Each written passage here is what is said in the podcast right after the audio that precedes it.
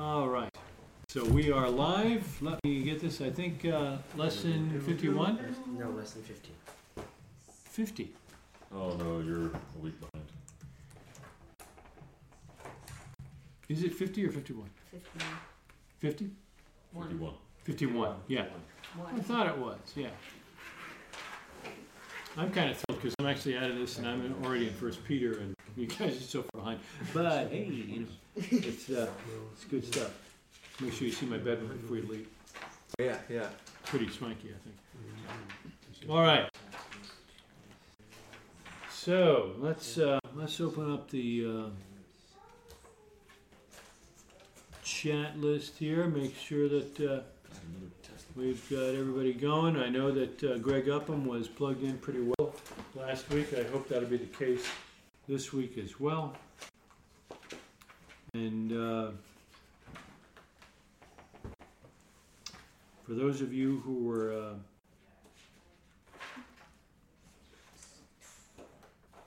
praying for the Lovelaces, they are all over their sickness, praise God, and uh, and doing well. Did they all get it? She got it, I think, from workers, and he got it from other workers that he works with, and yeah, it was. Uh, yeah. Okay. So we're going to open by reading 1 Timothy chapter 3, verses 14 through 16, one of my favorite passages.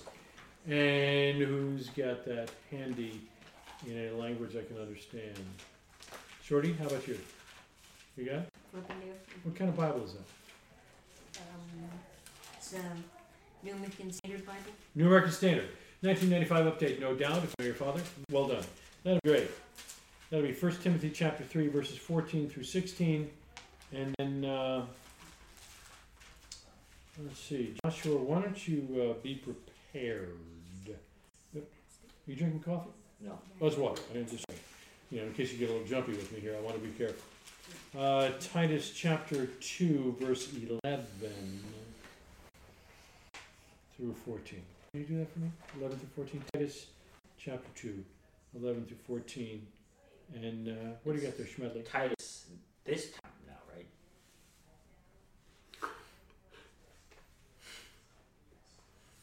I started with Titus last time. When I was supposed to be doing Timothy. So now I'm double checking. I'm just trying to keep you straight about yes. Well done. Uh, So what are you reading? I don't know. Okay, we'll read it anyway. First Timothy. First Timothy 3, Okay. 14 through 16.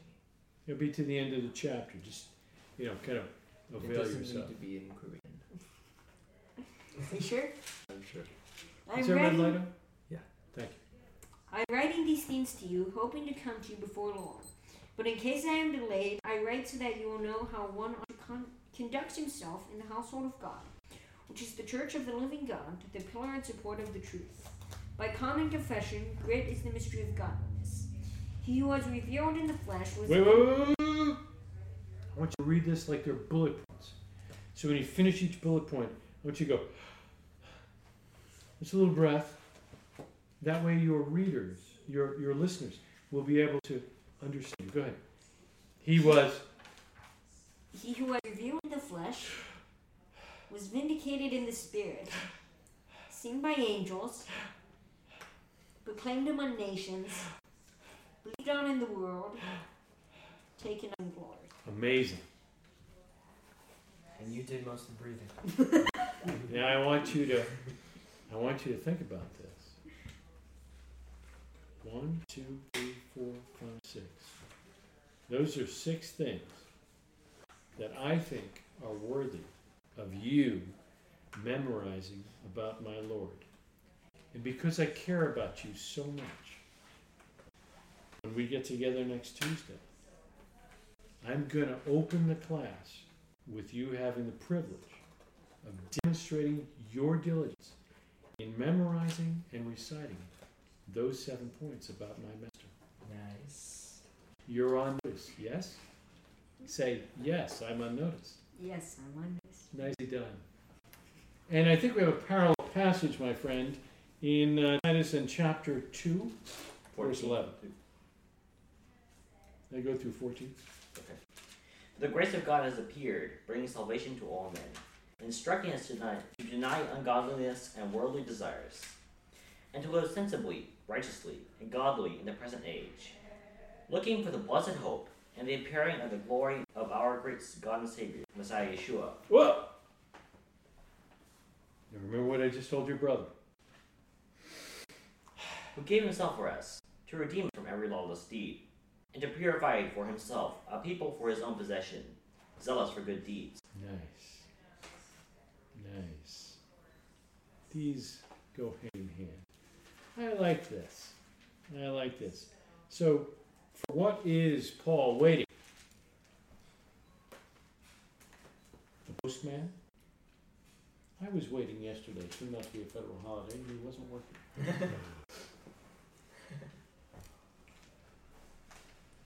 this is not a trick question. As a believer, I would think you would have the answer to this off the t- tip of your tongue. For what is Paul waiting? Waiting for Yes. Messiah to return. He's doing what? Waiting for Messiah to return. He is waiting for Messiah to return. Are you? Yes. Really? Yes. What's going to happen when he returns? You will get lifted up. Nobody at that thing can hear you. What was that? You're going to be lifted up in with him into the new world, and you'll and you sh- Messiah will reign for a thousand generations. No, wait. Before that, there's going to be a great war. Starting the great war. You know, you're very, very close. You're very close. There's so many things floating around your head. I get it.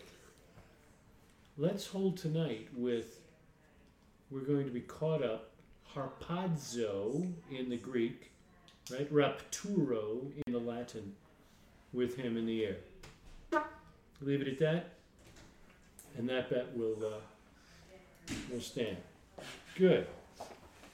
One, one neat thing about the anticipation Messiah, I had never really seen a, an excellent example of this demonstrated until Morgan and I went to Israel this past March. And we did a tour with a guide that was straight Orthodox. And, you know, certainly he was an Orthodox Jew. He, he does tours for a living. And he Not- did a, a not- temple tour Not proclaiming to be a not uh, not Messiah messianic, right? Yeah, not messianic, not Christian.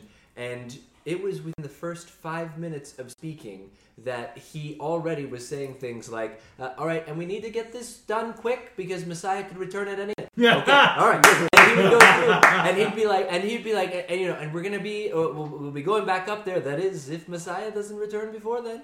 And like, I, I, we seriously probably heard that in a two hours, like, you know, 10, 15 times He that is he was making timing references throughout his daily life the to the Messiah. coming of Messiah. How And cool I just was like, this is amazing. This is exactly what Paul is talking about. I think so. This eager anticipation and how it can be practically lived out every day. Greg, I've seen that, and I agree with you 100%. And, and I think, uh, I think as, as Scott and I were going through the end time study, I, I think I was a child then, I can't really recall. Um, but it was, it was so long ago. Um, we, we both agreed that Messiah could come at any moment.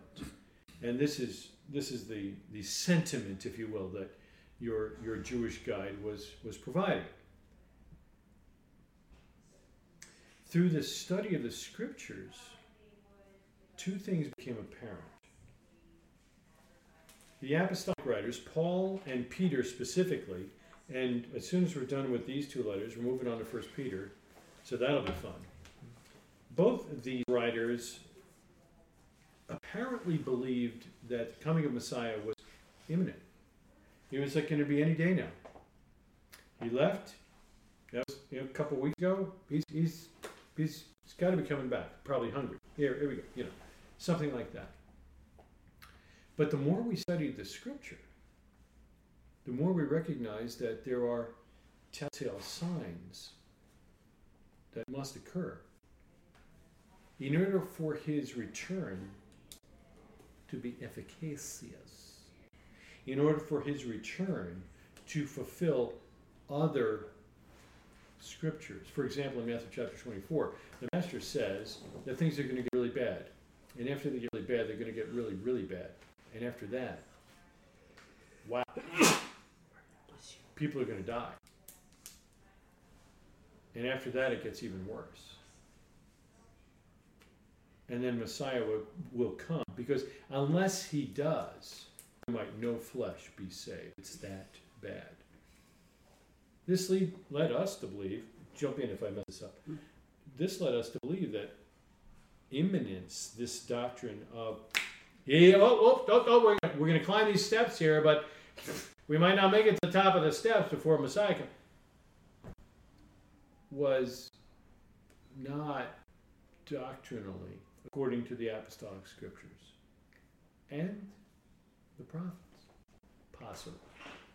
There were things that had to happen before he could return because he had to deal with some of these things when he returned. So I get the zeal. Now I probably think it's it's without a little bit of knowledge. But to your point, I've become accustomed of late to ignore the doctrinal implications and just go with we should be focusing on the coming of Messiah because that's exactly what the apostles did and I am convinced they knew exactly what we know. And yet their focus to other believers, their teaching to the young people was Messiah could come at any time. Do you want to be at his coming? Well, how could you really be ashamed at his coming if there's three plus years worth of going on before he shows up, and if you really weren't saved, you'd fall away anyway.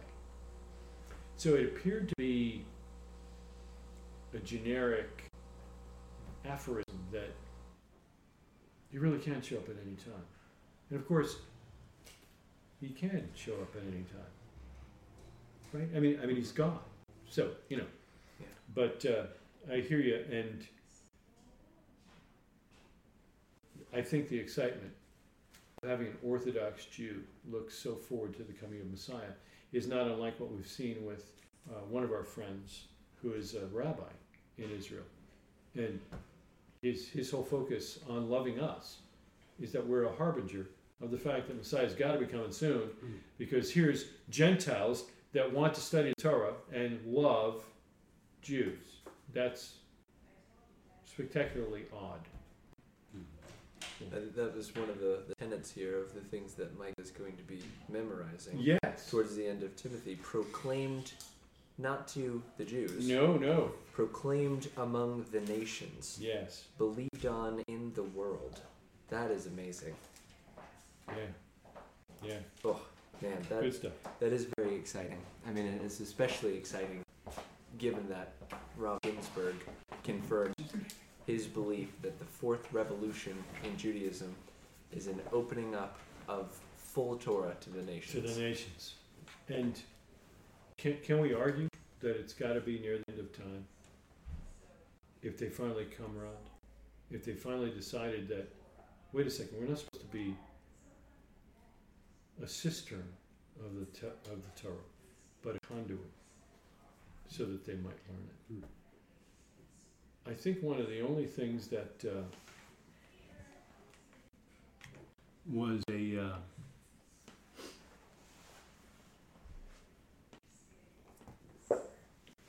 a, a, a stop, if you will, to the anti-Gentile stuff that I got from some of the Chabad rabbis was when I just kind of took a step forward. Of course, I was wearing a handgun. They're not, you know, it's foolish on their part. But I, uh, I took a step forward and said, Rabbi, I get it. You don't want me to teach Gentiles to keep the Torah. But let me ask you this Would it be such a bad world if all the Gentiles kept the Torah Right. and loved the Jews? and he just kind of put his head down a little bit and he looked up at me with a sort of a half grin and said, Well, Joseph, it wouldn't be a bad thing. I don't know if it would be the best, but it wouldn't be a bad thing.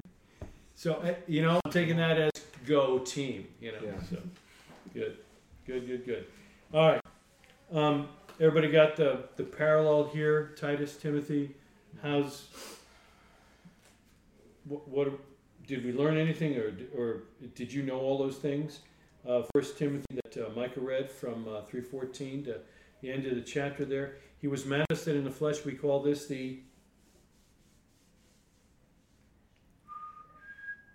Incarnation. the incarnation. Thank you very much. Vindicated by the Spirit. What do you call it? What's what's a theological term? What do you call it? Oh. What's vindicated mean? Joshua, what's vindicated me. Redempted. Say again. Redempted. Redempted. Um, Redempted. Is Redeemed. redemp- redeemed. I like that. It's wrong, but I like that. It's very good. Yes, redeemed by the Spirit. No, vindicated. Vindicated. What's what's vindicated? Vindicated. Uh, you killed that woman. You shot her. You put your hand in her mouth. It was horrible. It was terrible. You ripped her head off. Uh, uh, oh, and then you're vindicated. You you didn't really do all that stuff. Micah did. Vindicated. You've been proven to be Innocent. innocent or righteous. Righteous. What is it that vindicated Messiah Yeshua? Crucifixion. resurrection. Close, but your dad has it. It's the resurrection. How, how do we know that God approved of the sacrifice of Messiah Yeshua? He raised him from the dead. 1 Corinthians chapter 15, what does Paul say? Well, if, if he didn't rise from the dead, there's all a bunch of hooey. We are much to be pitied. Why? Because we act right when we don't have to. You get it? Yeah? Okay. Manifested in the flesh, vindicated by the Spirit, seen by angels. Hello? Tell me about that one. What's that? Seen by his disciples. That's nice. That's good. Now I'm going to give you three quarters credit. Not even half, but three quarters credit. Why? Because the word for angel, malach, is very close to the word for. Well, it's the same as the word for messenger. So if he was seen by his messengers, that would work. But He was seen- He was seen by uh, Not. Mary Magdalene The angels who told Oh, wait, your your old brother, your eldest brother, is I- waiting. But your older brother said, "What? the angels who told the uh, shepherds that Messiah was born. Holy Spirit. Hang on." The angels that told the shepherds that Messiah was born. So that's very clever. I want you to think about angels at the other end. Think of big stone being rolled away, and I think you'd be closer to where we're at here. I'm going to look at this chronologically, thinking, okay, so he was manifest in the flesh. That would be a birth kind of thing, right? He was vindicated in the spirit. That'd be a resurrection kind of thing. And then seen by angels. That would be The angel, well, angel or angels who rolled away the stone. who did what? Rolled away the stone. Well, it could be. It could be. Hold that thought. Yes, eldest brother. I'm thinking that a proper term is not seen but witnessed. Witnessed by angels. Talk to me.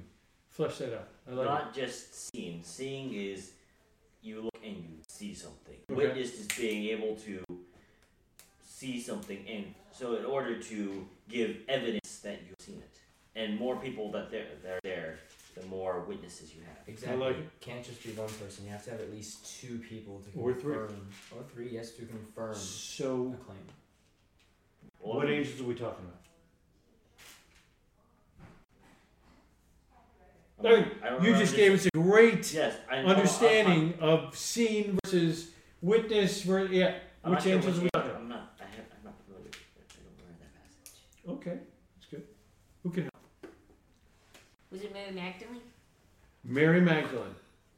She was. Mary she was Magdalene. She saw Yeshua and then she brought the message that he was elected. You're exactly right. So you're thinking when she brought the message, she was a messenger, Mhm. and so that the word angel here is like inappropriate, and it should be seen by messengers. Well, you did go out of your way to point out that It could. angel It is could. messenger. It could. It could. It could. Yeah, I'm with you. And you know, you're still sticking on the messenger versus angel thing, and I like your tenacity.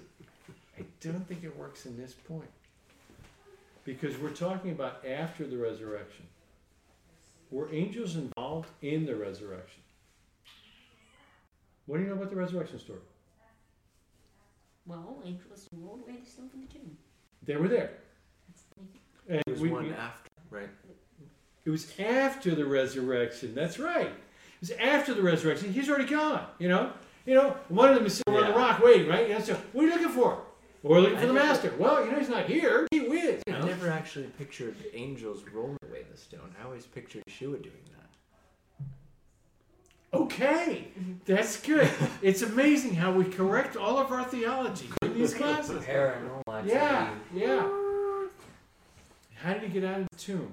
He moved a stone that By could himself. not be rolled with a single man without being able to get behind it. But it said it was like flung away. So maybe he just kind of went, "Huh!" and off it went. It's possible. It's possible. It'd be funny if you flicked the finger. Right. Get out of the way. It'd also be a really cool parallel if he called to the wind, which he calmed, and told it to Roll Take the wind. stone. take the Take the I like it. I like it. We're, we're getting on the edge of uh, Yeah. good, good news for modern man. Torah midrash. That's right. Yeah, yeah. So, I I just wonder in, in some of the things that you've read in the Bible, uh, have you you've read the Bible? More or less. Okay. So it's encouraging that through this study you will have touched everything from Matthew 1 all the way to Revelation 21, 22. Sir. And that's outstanding. So we may have to do this for the Old Testament, but that'll take about 14 years. But we're going to work on that. It's also weird. That's, a, that's another class. Hmm.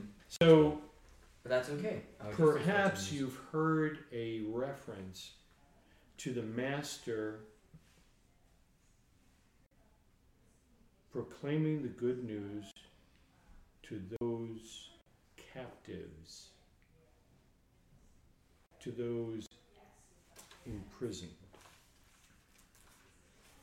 I can see I'm going to have to look for that reference. I don't know if anybody can help me do that very quickly. But uh, I would think that uh,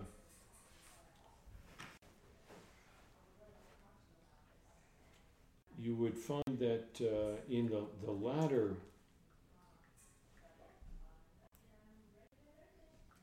uh, references the gospel, some of the, the more uh, tweaky little deals. What are you looking for? I was looking Um, for the thing I was looking for, but I couldn't. Um, I'm, I'm thinking something like uh, 1 Peter 4 6. I was looking for something, I think, in Jude. What do you got? It's, a reference to a passage out of Isaiah, isn't it? I'm not sure. I'm not sure if it goes back there or not. Um, let's give us a second here. I can see I'm going to start all over just to get Isaac all into it again. Um, okay, yeah. Let's turn to 1 Peter chapter 3, please. And we'll be doing that in, uh, in, uh, I think two, three weeks. I've already got that, uh, lined up for you.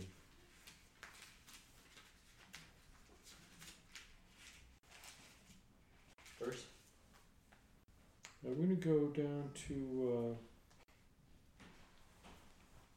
Spirits in prison. uh, yeah.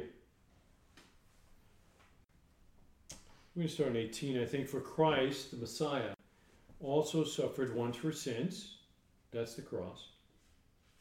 The righteous for the unrighteous, that's expiation.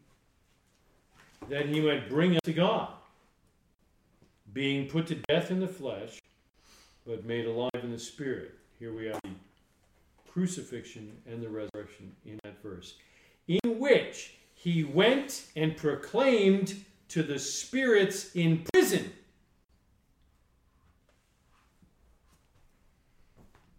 I don't think we have time to go through this. But does anybody have a concept of who these spirits are who are in prison? Micah, I got you. This might sound a bit silly, but would it be people in hell, maybe? People in hell. I think they are people in hell, but I think there's specific people in hell. So you only get half credit for that. Nice, Shorty. Hey, Rob. He was scratching. Me too. Okay. he was scratching. All right. He proclaimed to the spirits in prison because they formerly did not obey. They did not obey. Hmm. Who are they? Well, let's keep reading. Maybe we'll figure out who they are. Because they formerly did not obey when God's patience waited in the days of Noah. So, are we talking about guy that had the Winnebago in the next driveway from Noah where he's building the ark? Or is this somebody else? While the ark was being prepared, in which a few, that is, eight persons, were brought safely through water. You want? I had a different set of captives. I'm sorry. It is on Isaiah 61, Is it? but it was a different set of captives. Well, we'll see if it's your for captives or my captives. So he proclaimed the good news to angels. And here it says they formerly did not obey when God's patience waited in the days of Noah.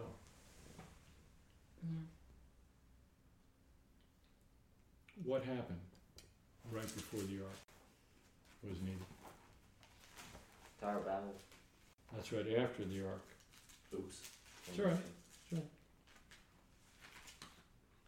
You're reading Genesis chapter 5 that the daughters of women were seen as Daughters of men. beautiful in the eyes of men, in the sons of God. Who are these sons of God who saw that the, the daughters of men were beautiful? It says they left their own domain and came into the daughters of women and had children. Who was it that left their own domain and did this? God's angels. Yeah. Jude talks about this happening and says they were locked up. I'd find the verse, but I just don't have time. So, let's read this again in 1 Peter chapter 3. Messiah also suffered once for sins, the righteous for the unrighteous, that he might bring us God, being put to death in the flesh, but made alive in the spirit, in which he went and proclaimed to the spirits, that is, the angels in prison, because they, these angels, formerly did not obey when God's patience waited in the days of Noah. What did it wait for? It waited for Noah to finish the ark. So if we go back to that verse in First Timothy, he was seen by angels.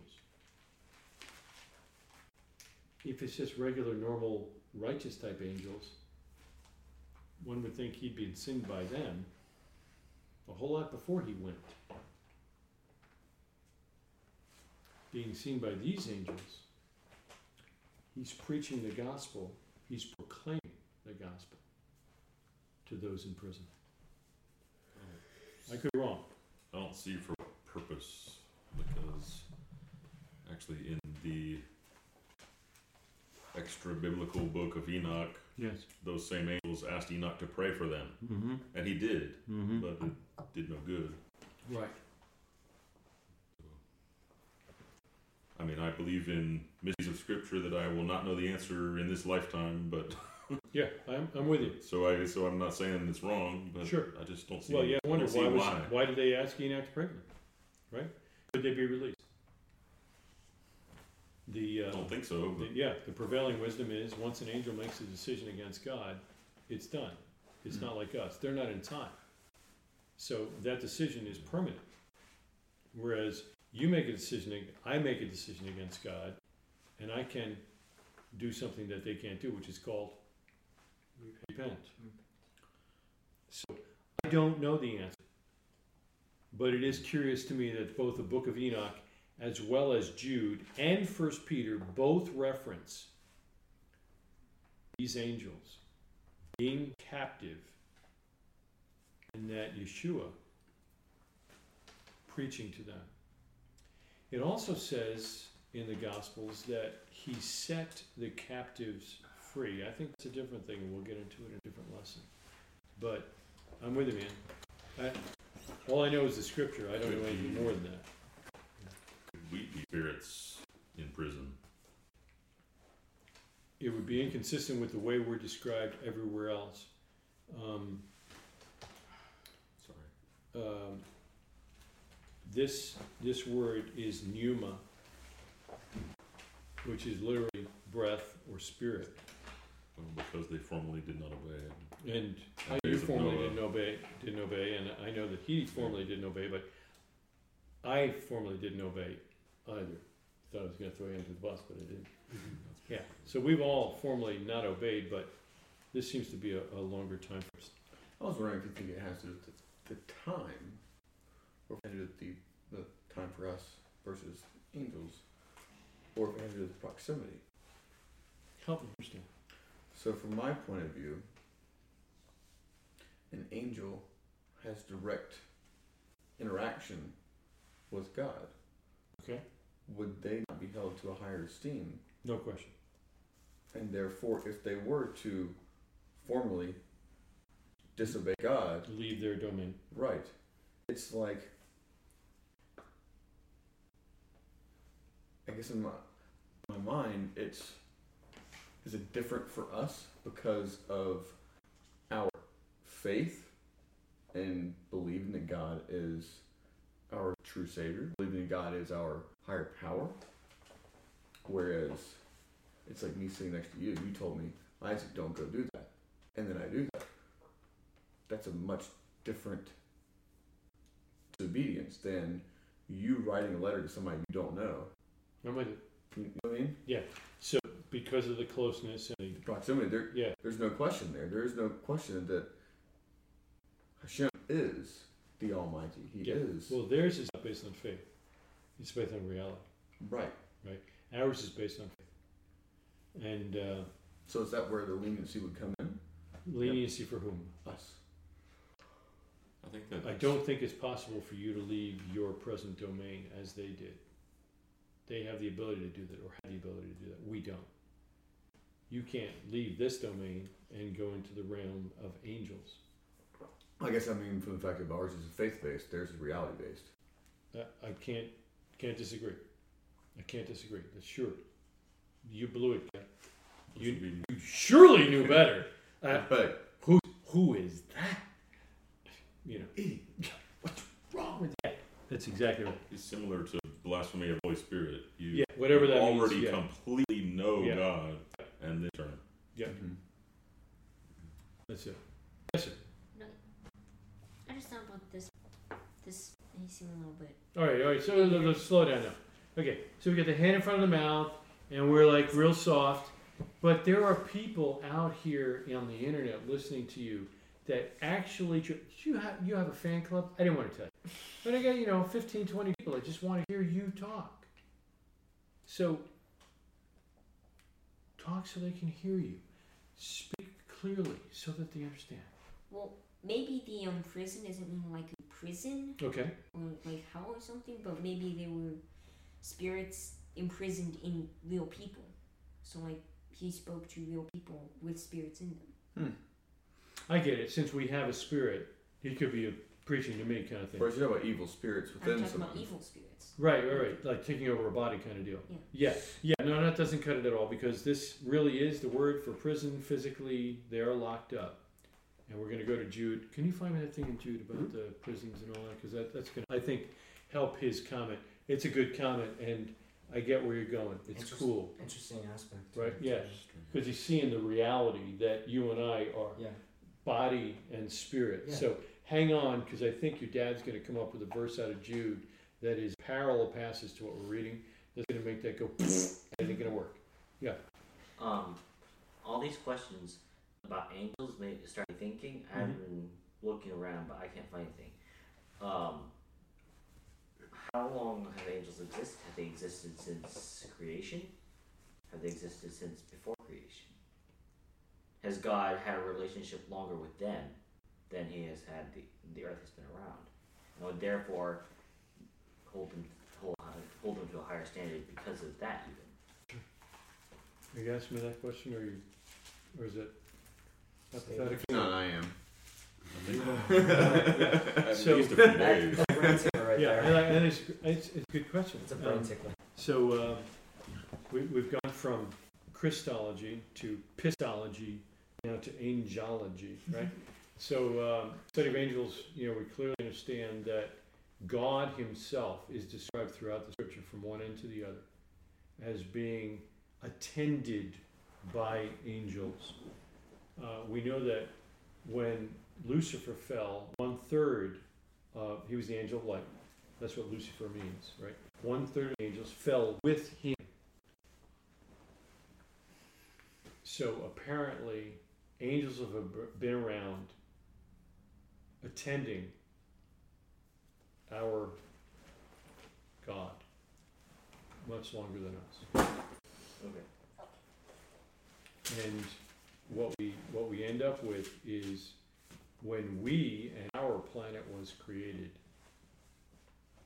in the beginning, that should ring a bell. Factory heavens and earth. Five chapters later, four chapters later, in chapter five, you've got an interaction with angels who haven't been described as being created Hmm.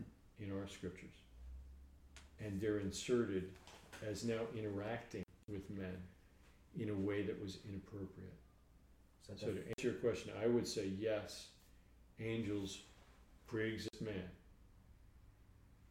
so that definitely means. So that really does mean that they were just they were there. Yeah. And when they Boom. saw and when they saw women, they chose to leave their proper place and come down here and Corrupt the earth. do stuff that wasn't proper. Another thing is that in on the sixth day God said that they should make man in their likeness. He said in our likeness. Mm-hmm. So unless he has his personality. I get that, but that's not really the case because um, in in the royal terms, um, that's appropriate for uh, a monarch to speak in the plural, right? We're tired, kind of thing. Do you know what I'm saying? No. That's normal monarch type terms that they always speak in the plural because they represent themselves and the people. So they're always dressed in the plural in that way. So it's, it's more royal language than anything else. And You, you can tell that because he said, "Let us make man." Well, they all didn't make man, right? Right. Who made man? God. God. in our image, but image is singular. So the hour represents one or many that have the same image. We read later that the Master, Yeshua, is the image, singular, of the living God. So when he says, let us, all of us, that would be me, make man in our image, and he did so. It's royal language. What do you got in Jude? This is Jude chapter one. Well, it would, it would be chapter one. How many chapters in Jude? One. One, good. uh, verse 5 Mm. Now I desire to remind you, though you know all things once for all, that the Lord, after saving the people out of the land of Mitzrayim, subsequently destroyed those who did not believe, and angels who did not keep their own domain, but abandoned their proper abode. He is kept in eternal bonds under darkness for the judgment of the great day. How about that? And then they're going And- to be let loose for Yeah. a little while. So that's the angels, and they're kept. Well, Peter calls it prison. Jude calls it In eternal bonds. eternal bonds. Under darkness. It's crummy. Where there is No IKEA, weeping and gnashing of teeth. No Chick Fil A. It, I mean, it's just crummy. McDonald's, No, come no, on. no, yeah, it's bad. It's bad. Bojangles. That's it. So we good there? Everybody, everybody feeling like, wow, we just had a theology lesson and all that. It's just blowing away. You good? I'm getting there. Okay. Okay, so we are going back.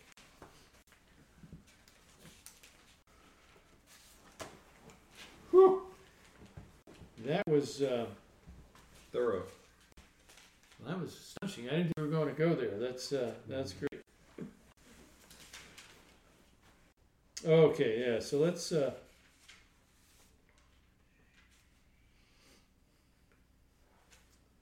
this is actually a pretty good, uh, good deal. Okay, so I'm I'm in the study guide on page twenty-seven, lesson fifty-one, um, First Timothy chapter four, and uh, let's go there, shall we? We're going to go to First Timothy chapter four.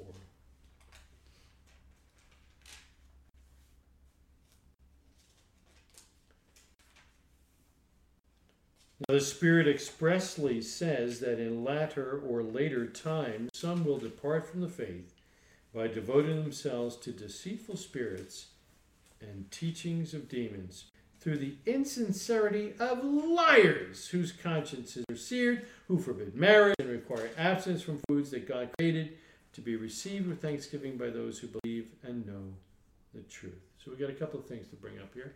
First will be the deceitful thing that I jumped on which is planos. And uh, it gen- generally means error. It actually means wandering or roving and was used by Cicero and others regarding vagabonds and tramps.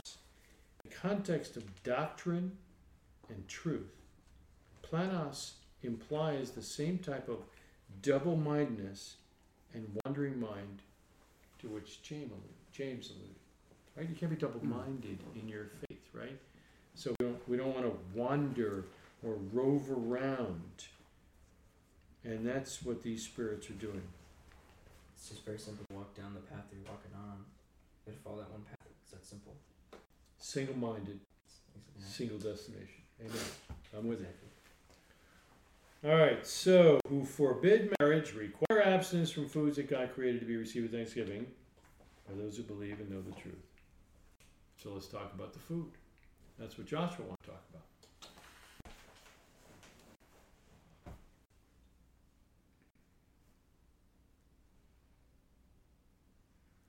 Consciences are being seared by these deceitful spirits, teachings of demons, by these liars, which, if you think about it, are false teachers, right?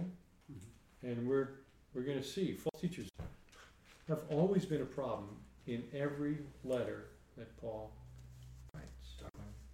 You know, the, the thing that's a little odd about this is you would think that a deceitful spirit or demon would try to get people to break the Torah.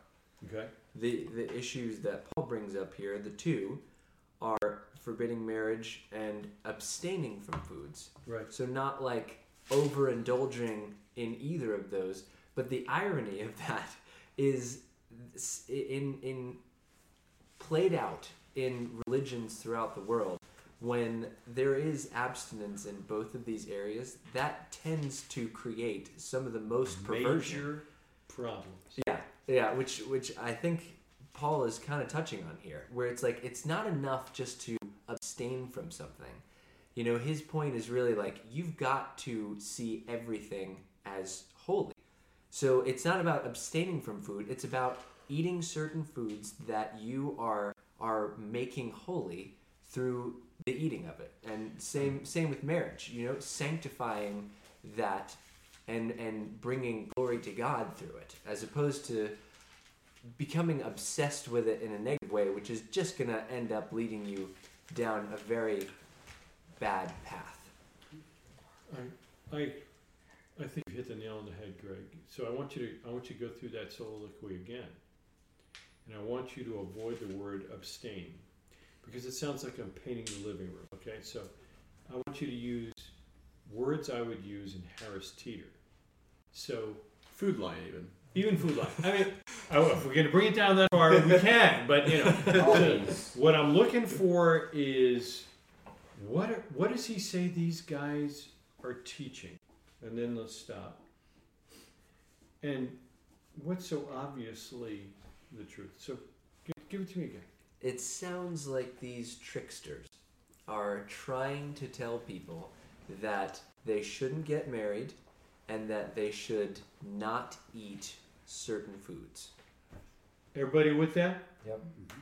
Why would they do that? To create a false holiness. is Absolutely. My first thought is Absolutely. Hindus and Buddhists and Catholic priests. Yeah. you know, And Yeah. Confusion. They're not marrying, and a lot of them are vegetarian. and Maybe Yeah, not. Maybe yeah, not yeah. the Catholic, Catholic priests, but Even vegans. Sure. So the bottom line is that they're they're putting the, the technical term an asceticism or restriction around these two areas in order to appear or to provide a false holiness. Or I'm set apart because ooh, I'm gonna sit on top of a mountain, cross my legs, and which makes me more holy than you're holy. absolutely Well, and hmm. I think that is exactly why this is the most sneaky of tactics. Not the, no, go ahead, you should go ahead and sin. If Yeah. it's too Yeah. in your face, it's not going to trick somebody as easily as providing a, complete, a false thing that looks and feels holy but isn't. You've, you've raised an excellent point that it's sneaky, not because it's allowing, but it's restricting. Mm. It's it's so insidious. Mm. No, no, no, no, no. You you don't want to do that. That's gonna spoil you. That's gonna make you like the world. No, no. Set yourself apart, brother. Right? Mm. Okay. And we'll even take you in the back room and share secrets with you. That's right. Yeah. Deeper knowledge. Okay, so what's what's the end result? If we do this, do we where do we go? I mean, I didn't marry, so every Orthodox couple that gets married wants to fulfill the commandment to be fruitful and multiply. But I abstained from marriage and now I can't do these. What about the eating one? What what's the what are they saying? Don't eat things that God created to be received with thanksgiving by those who believe and know the truth. So I should be thankful that God has provided his food, but Right. Yeah. Actually, the the first thought I had when I read that was it reminded me of the Egyptians, where it was like you know they were talking about the sacrifices, and they're like, ah, we can't do that in front of them because they were going to freak out. But That's that right. that's the Pesach, right? Like. So obviously this is a commanded thing to eat and and good for you. participate Good in. for you. Wow. But yeah, uh, yeah, I like it. they had a problem with it. But yeah, yeah, and I I think you, to your point, I think what ends up happening is both of these things become an obsession because, and this might be a little bit more of my churchy background, but with the thought here, Hashtag churchy background. yeah, yeah, Watch out. The the thought here is whenever you're participating in God's commandments, you have the assistance of the Holy Spirit. And when Okay. there's a false holiness that you're chasing after, or more of a man-made holiness, you're not you don't have that same assistance, Yeah, which I agree with you. leads you to fall in in these two areas that have become this obsession. Because it's not an obsession when it's when it's Torah, right? Because it's all about God. It's not about these things. You know, the obsession isn't about what food to eat and what food not to. It's just like, no, we just eat this and because it's all about God. Amen. Same in marriage. You know, our relationship is all about God. It's not about one thing or so that that is the, the biggest difference I think between both and that's why this is so much more likely that you will slip into some depraved things. So I was thinking about it from another standpoint of what, like what he was finished off with, or finished off with is um, depriving yourself and creating this thirst for other things. You're kind of you're essentially using all of your um, willpower And energy. and energy on things that are really not very important but feel good right? Well, Abstaining from all these. Evidently, you and- get some some kind of points Right. But all of my willpower is used for those things, and therefore would I not be that much more weak and open to those evil spirits or whatever. Mhm. the evil doctrine or whatever it may be, just kind of slide on in there. I I liken it to the to the ease of going to a restaurant if you want. You, you go through the appetizer list, and we all know out of the ten things they probably got available there, we may be able to have one. we don't have to argue about it. We don't have to ask them about it. We know. No, no, no, no. It's it's not a striving, it's not a struggle. These, God says very specifically, don't eat these. We're not going to eat these. That's not food. I don't know what we call it, but we don't call it food. So there's one that we can have. Okay, fine. Nice and easy. Chips and salsa. Yeah. I found the food. There it is. There it is. There's the food on the menu. right. So same deal. Yeah, and I, I think I think you're exactly right. As the more we we get into this, "Ah, don't eat that. Uh, you know what? Then you start to second guess, Well- and life becomes so difficult and so complex and so arduous. When he came to give us life and that more abundantly, it should be a good, happy time. If you're so consumed with keeping the Torah, something's wrong.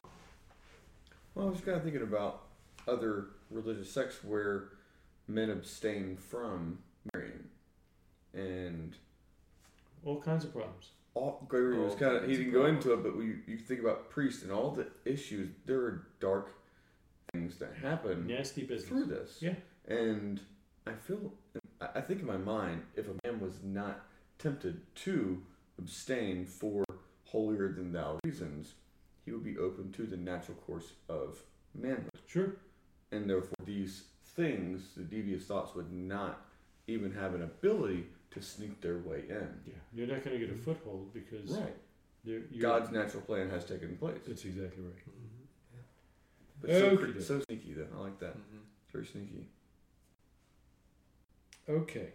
Have nothing to do with irreverent, silly myths. I love this guy.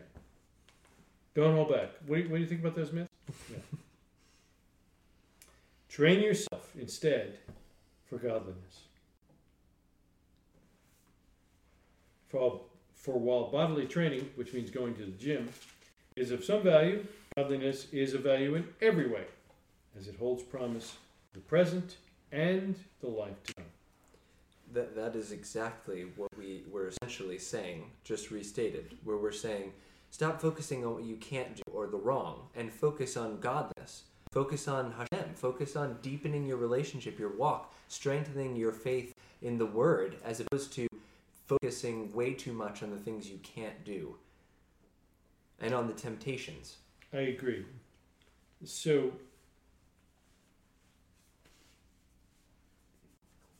what is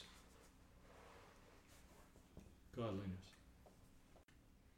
Uh, godliness is a value in every way. How, what is that? How do you do that?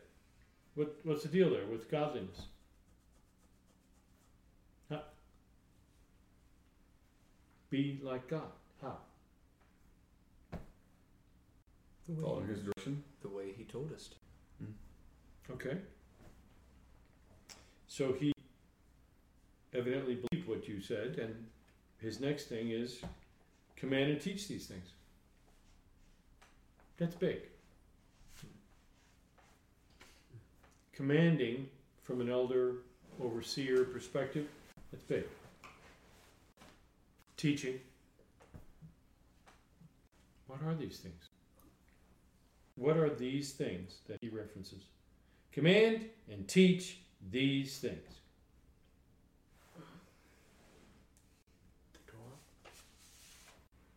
Uh, Obviously, I think it's the Torah. Can you prove it's the Torah? What else would it be? I guess it's a reference to Well, that's, train that's, the a, words that's an of faith. hang on one second. Oh. That's an argument from silence. I don't disagree with you in any way, because I've been looking for some other reference that he points his people to, and we're coming pretty darn close to the end of the tour, and I haven't seen a single third-party reference. You know, by the way, when you're done reading the Torah, I mean that's that's a once a week deal. That's fine, but then read the Didache or read read Homer or read the Iliad. You know, there's there is no other reference that he's ever given that. I think that's that's poignant. But it's not an argument. We can't use it.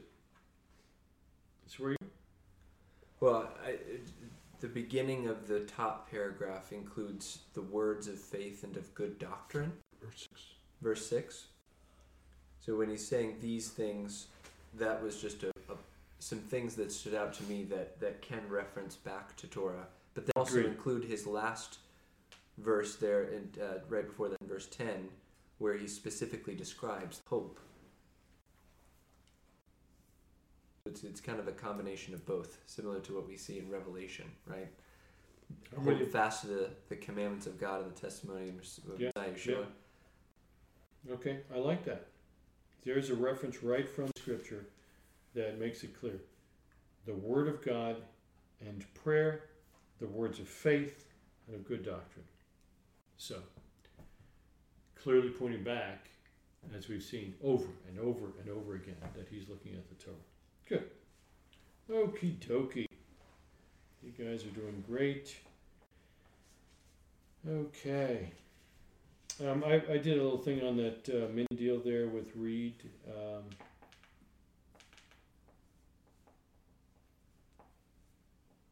two different words there, right? Reading, reading Isaiah the prophet. We have the noun, the reading from the law and the prophets, and Timothy four thirteen. Devote yourself to the public reading of Scripture. That's not a verb. It's a noun. The Torah portion is critical. The reading.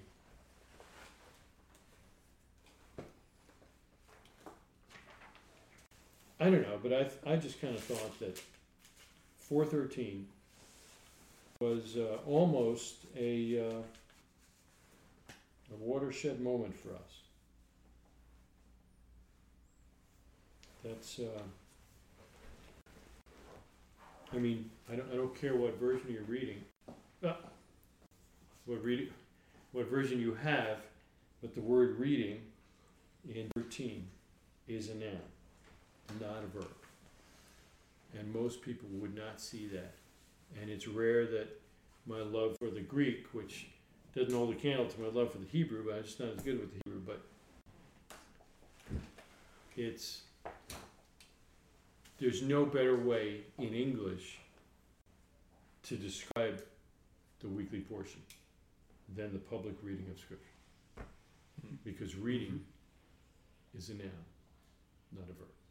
When else does it happen? Exactly. You know, I, I looked at verse 13 and I saw Bellator Shabbat mornings Amen. or Shabbat days. Yeah. The public reading of Scripture is something that we do. You know, we have a menu. Well Ex- then, exhortation. yeah, I mean, it's constant, right? it's throughout, Through- And then teaching. right afterwards. What happens after? And it just And the and the one can be an exhortation time sure if you think about it. hmm Um, yeah, I, I agree, and it's to me it's fulfilling. It doesn't matter whether there's a, a whole lot of people that know it or, or deal with it, but we have a command right here in the scripture. Devote yourself to the wicked Torah portion. That's, that's so cool. Yeah. All right. Other comments there?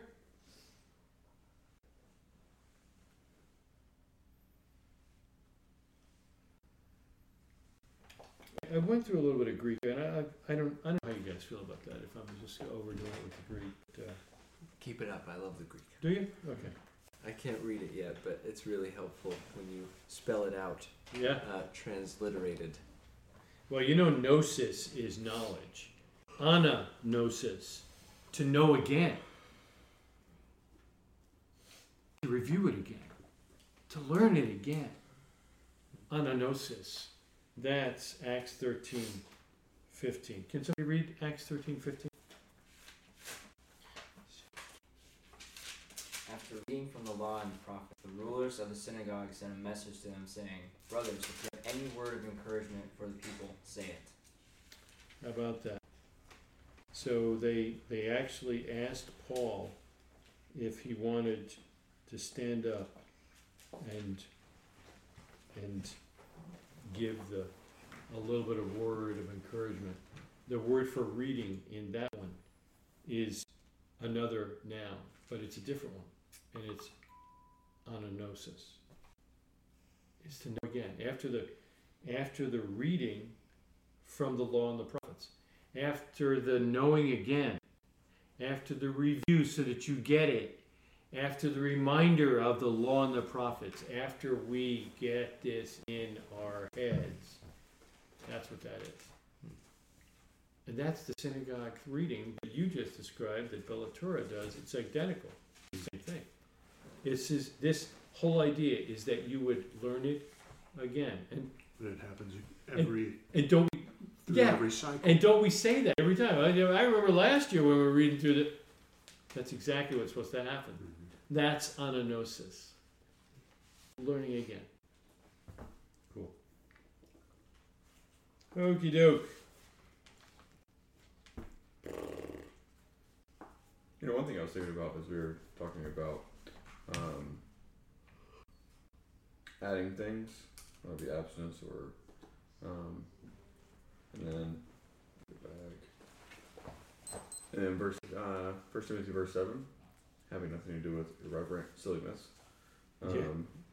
Kind of made me think about the Pharisees and how they were, although they're trying, they were creating things like the holiness of washing hands and placing it above other things being holier than thou, that distraction, however small it was, was separating them and making them holy now and causing them to, to sin, causing them to place themselves above others. Do you see any kind of correlation there? Um, Or am I off? No, no, I, I, I think it's important to recognize that as, as we look at any people group in any point of time, they're either spot on or they're out of balance. And I, I think that when the master came on the scene, he identified, we would agree, more completely with Pharisees than any other biblical group. The Essenes, the Sadducees, you name it, you know, the, the Zealots, whatever. He he really enjoyed the Pharisees. You don't see him eating with anybody but them. And they didn't eat at- with anybody, certainly the, not the people of the land, right? They only ate with their own. But he saw that they were a little out of balance. And I think because they knew the scripture and they loved God, he was brutal with them when he took that out of balance stuff to say, come on. If you make everything as holy as it is in the temple, then the temple doesn't mean anything. If you give all the kids on the softball team, even the losing team, a trophy, it doesn't mean anything to get a trophy. Come on, that's out of balance. So I, I think as as you read through the scripture, especially the, the, the gospels, and you, you see them dinging on the Pharisees. That's what that is. It's not that they were wrong, Just challenging them? but out of balance because they needed to tone it down in some areas and pick it up in others. You guys, hello? You're tithing mint, cumin, rue, the stuff that we're splashing into the soup over there without even measuring it, and you're tithing it? Oh, oh, that's special, guys. Well, what about the other big things that I was talking about? You- You're dealing with spices? Spices? What about compassion? What about love? What you know, that kind of thing, right? It's not that they were wrong. He never said you're wrong. He actually said, and you're right to do that. But here's really where you need to put your focus. So, I, I think, I think an balanced faith is something that we all need to be aware of. And his, his ding on the Pharisees was just that way. Um, where I think the visible uh, representation of the church would see him dinging on the Pharisees and saying that they were totally wrong and you don't want to be anything like them. Yet he was everything like them. They were following him. He was eating with them. And they buried him. They were as much like him as you could be in that culture, but in some cases out of balance. And that's where I think you're, you're seeing. That out of balance stuff is where he tried to push hard to correct. I appreciate that because I've always looked, just from what I've um, read and kind of heard into some of our classes, it seemed as though he was constantly dinging them. He Like they weren't doing the right things, but really he's just challenging them because they are the most like him Too bad. to do better. Yeah. I've never, never thought about it that think, way. think of it as a, as a, as a family gathering. And just like an Italian home, right? It's like, hey, I love what you're doing with your house. You know, let's let's let's not get overboard in this area. Let's let's balance it right. I love what you're doing with your kids. Let's not go wacko in this area. Let's let's let's get in balance. And and when do we have these conversations? Well, we don't have them in front of Scott. We have them when it's just us, right? Uh, More of a family setting. And when he's dinging on those Pharisees, it's a family setting. He's, it's, they're, they're all gathered around him, and it's a heck of a lot of them. And he's, I think, I think really speaking to the heart. Hmm. Yeah, The- and trying to bring him. the way he handles that too is very much the same in Judaism today. You have the at the far end where if somebody's feeling really righteous or you've got like these super righteous guys, they're the ones that are quoting those passages from the Pirkei Avot about being a mere worm, and you know they're literally like hanging out in open graves to remember like how depraved and like how like just a nothing they are, just a breath of air. And then at the other end of the spectrum, people that are new to the faith or people that are in despair that there that Judaism reminds like you literally have a spark of godliness in you. Like you have everything in the world to live for. Like Hashem knows you by like the count of hairs on your head. You know, it's it's so funny to see that balance even in of the commentaries. And and it's I think it's all just to kind of keep us to be in a, in a humble place, but also to to never deplete our joy too much. You know, like a really righteous person can handle some of those concepts about you know being just dust, right? Because he understands the implications of that, and it actually brings him joy. Mm. But someone that's new, like they they need more of that encouragement, more of that love, and Yeshua understood that perfect when he dealt with sinners. You know, he was never harsh. He never like brought them straight to like some theological hammer of a point. You know, but then his family needed that sometimes. I agree. So, cool. That's good. That's good. Yeah. Any uh, any final comments on back end of Titus, middle of Timothy? I want to encourage you. I know it's tough. I know this has been one of the longest studies I've ever done. Um, but I, I, I really encourage you. We are near the end, and you know what? There's not a lot of halakha, if any, in Revelation. So you got 22 chapters. We're going to blister through that so fast you're not going to believe it. All you have to do is read. You don't have to study. All you have to do is read, and then we come.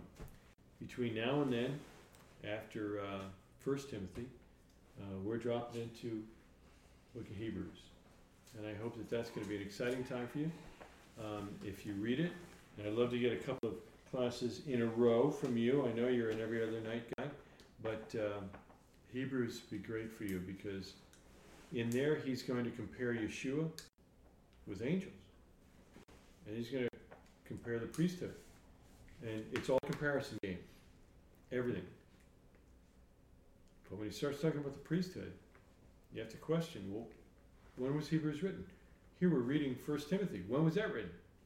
60? 61? Of the Common Era? When was the temple destroyed, Joshua? Forty years after Yeshua died. I like that. That's that's a very erudite answer. Word for the day, erudite. Can you give me a number? I want to say 133. No, no, no. When did he die? Let's say he was born in zero. When did he die? Ish. I don't 30? 33? Let's say 30. Let's say 30. Yeah, he was about 30. What's a generation? 80 years. 40 years. 40 years. So he said, before this generation passed away, kept on. So 30, 40 is. Seven. That's good. Why did he not know the answer to that? That's right. 30 and 40? 70. 70. Good. Okay. So if this was written in 60, 61, you've only got about nine, eight years before the temple is destroyed. So when the book of Hebrews is written, and that's after First Peter, then you've got Hebrews. So when's the deal? It's right around 68, 72. So the big argument in the book of Hebrews is, well, wait a second, do we still have a temple? Yeah. I mean, when he says, well, you know, those things are no longer being done, hmm. is that because there was a temple or because he had some theological bias? But you can't know because in your English Bible, it's all messed up. So, I'm excited about that. But First Peter is a really cool book. First Peter is really cool. And when we finish First Timothy, we'll be jumping in there. And the first thing you're going to have to figure out is Who's he writing to? Who's who's the who's the apostle to the Gentiles?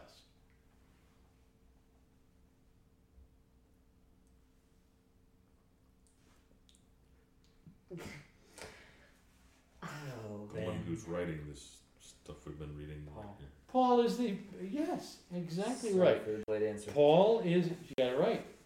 If you need time to, to to think, that's fine. Paul is the is the apostle to the Gentiles. Who would you say is the apostle to the Jews? Peter. Who said that? Me. I was looking at your brother, but you're right. Peter. Peter is the apostle to the Jews. Who gave the big deal on uh, second chapter of Acts, right? Men of God, you think that this is a big deal? Well, you know you're right. It is a big deal. Let's talk about it. Yeah, that's Peter. Well, we're going to read Peter next. But I would be willing to choose some real American dollars. You're going to be surprised as to whom Peter's right. Changed. I know. I know. Josiah, I know what you're thinking. I've studied it too. And I thought, yep, I've changed. So, we got another lesson in Timothy. Five and six, we've got some elder stuff and all kinds of cool deals there next, next week. And then we go to First Peter, and that is going to be awesome. After First Peter, bam! In Hebrews. We're going to rush through that because it talks about the master, it doesn't talk about us. But we are going to see some pretty cool deals. Okay?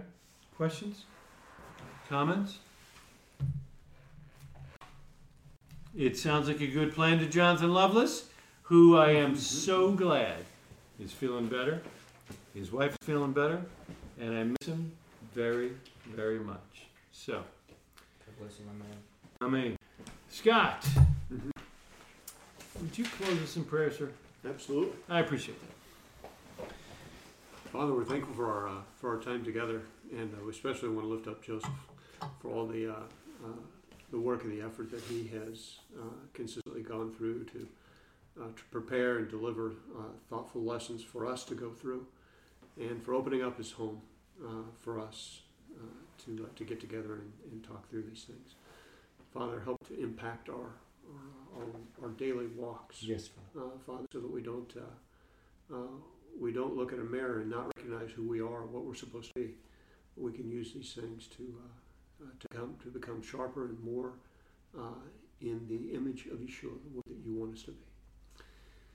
Uh, Father, bless our families. We pray all these things in the name of Yeshua, our risen Savior and Messiah. Amen. Amen.